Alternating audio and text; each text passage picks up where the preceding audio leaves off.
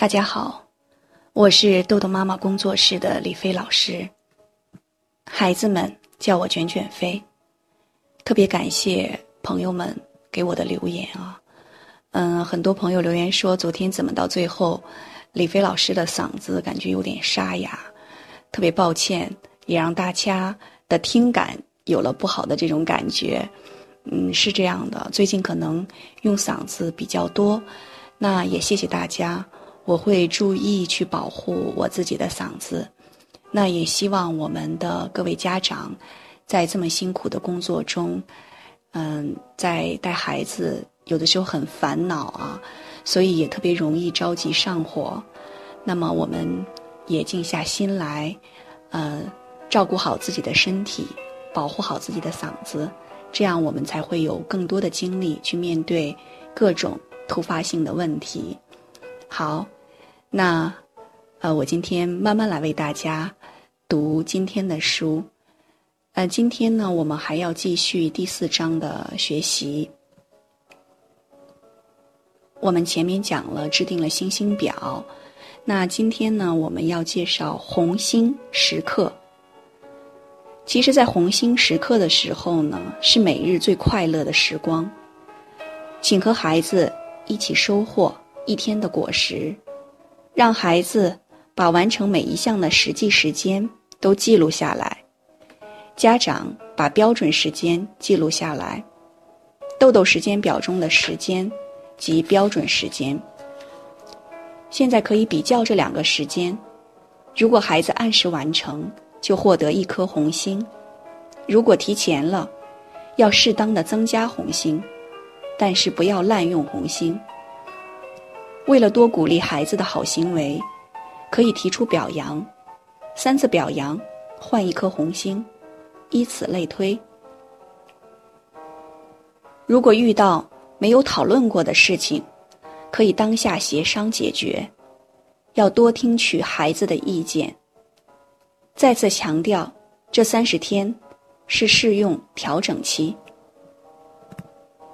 最重要的是。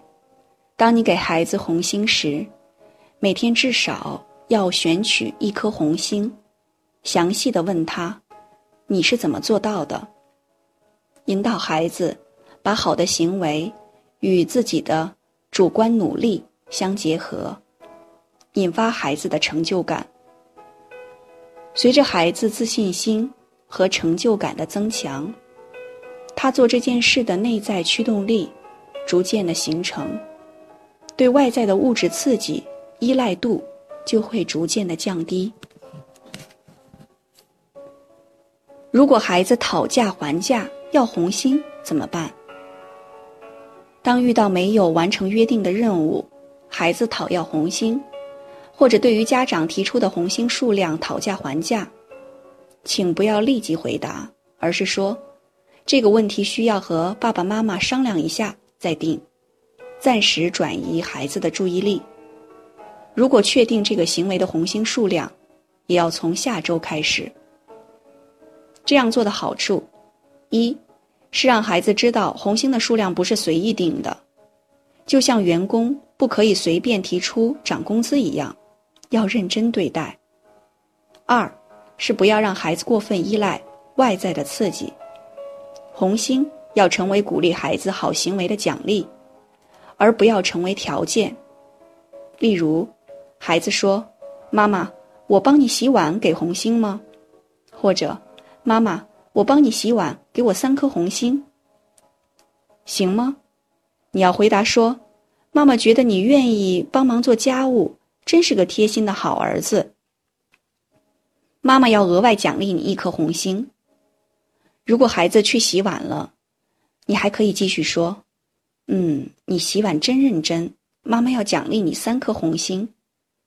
这样的回应明确的告诉孩子，哪些行为是值得鼓励的，哪些行为是没有空间的，他会用更多的好行为回报你。切记，永远鼓励那些你期望再次发生的行为。如果孩子作业速度快了，但是有错，也就是质量不好，怎么办？三十天时间管理训练要分为三个步骤：一是调整孩子的作业量，制定时间表、星星表、礼物单，让孩子感受快速完成作业的愉悦，发自内心愿意写作业，或者不抗拒写作业。二是培养孩子耐心和细心，认真写作业，提高作业质量。三是培养孩子主动认真写作业。提高学习成绩。本周训练的目的是让孩子快速完成作业，对于作业中的错误可以暂时忽略，让孩子保持对时间管理训练的兴趣更为重要。到第三四周，再要求孩子作业质量，训练孩子检查、改错，提高成绩。孩子如果不按时起床怎么办？在保证孩子睡眠充足的情况下，如果早晨叫孩子几次都不起床，可以与孩子约定：如果明天超过约定的时间起床，超过几分钟，晚上就要早几分钟上床，这样将会减少他的自主时间。然后，只要平静坚定的执行即可。千万不要唠叨。四，孩子不按时睡觉怎么办？与孩子不按时起床同样的道理，告诉孩子，比约定的时间晚几分钟上床，第二天早晨就要晚几分钟叫他起床，或者是晚上早几分钟上床。具体用早晨还是用晚上的时间弥补，要看孩子更在乎哪个时间段。如果没有效果。就要考虑双倍的时间弥补。孩子白天在学校的表现如何评估？所有关于学校的表现，如果没有老师通知，当你询问孩子时，就要相信他的话，否则不要问。鼓励孩子自己说真话，尤其是犯错误时，告诉孩子，在学校犯了错误。只要回家主动告诉家长，错误要如约接受惩罚，但是诚实会得到更多的奖励。如果家长是从他人那里听到这个消息，孩子不仅得不到诚实的奖励，而且要接受加倍的惩罚。这里要说明的是，如果家长在见到孩子前就知道了他他的错误，如老师打来电话、发短信等。你可能很生气，这个时候，请一定要先处理好自己的情绪。在你平静前，请不要回家见孩子。当你回到家，如果孩子没有及时说明，你可以给他一个机会。例如，你可以问：“今天学校有什么特别的事情发生吗？”也可以给孩子一点时间，让他思考。当他自己说出来时。不要批评，也不要生气发脾气，而是要鼓励他的主动和诚实。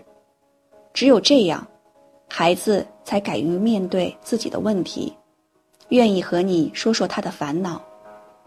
你也才有机会教育，而不是教训孩子。好，今天的内容就到这里结束了。